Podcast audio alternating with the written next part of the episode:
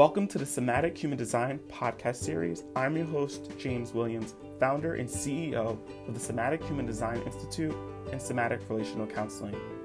In New York, I am a licensed clinical social worker. In New Jersey, I am a licensed clinical social worker, licensed clinical alcohol and drug counselor, and certified school social worker. I am also a certified clinical trauma professional who has worked in higher education, community mental health, residential programs, and child development centers. Time and again, I have seen systems knowingly fail to protect the people they agree to serve. So, my aim is to help you combat mental health by providing you with tools and resources from a lens of the mind, body, and spirituality. My mission is to help you learn to treasure the most powerful resource we have the human body. To do this successfully, you have to be willing to accept your own limitations and embrace your strengths.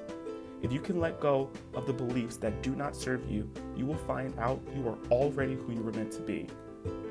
I will bring you trained guest experts in the field, people I would trust with my own life.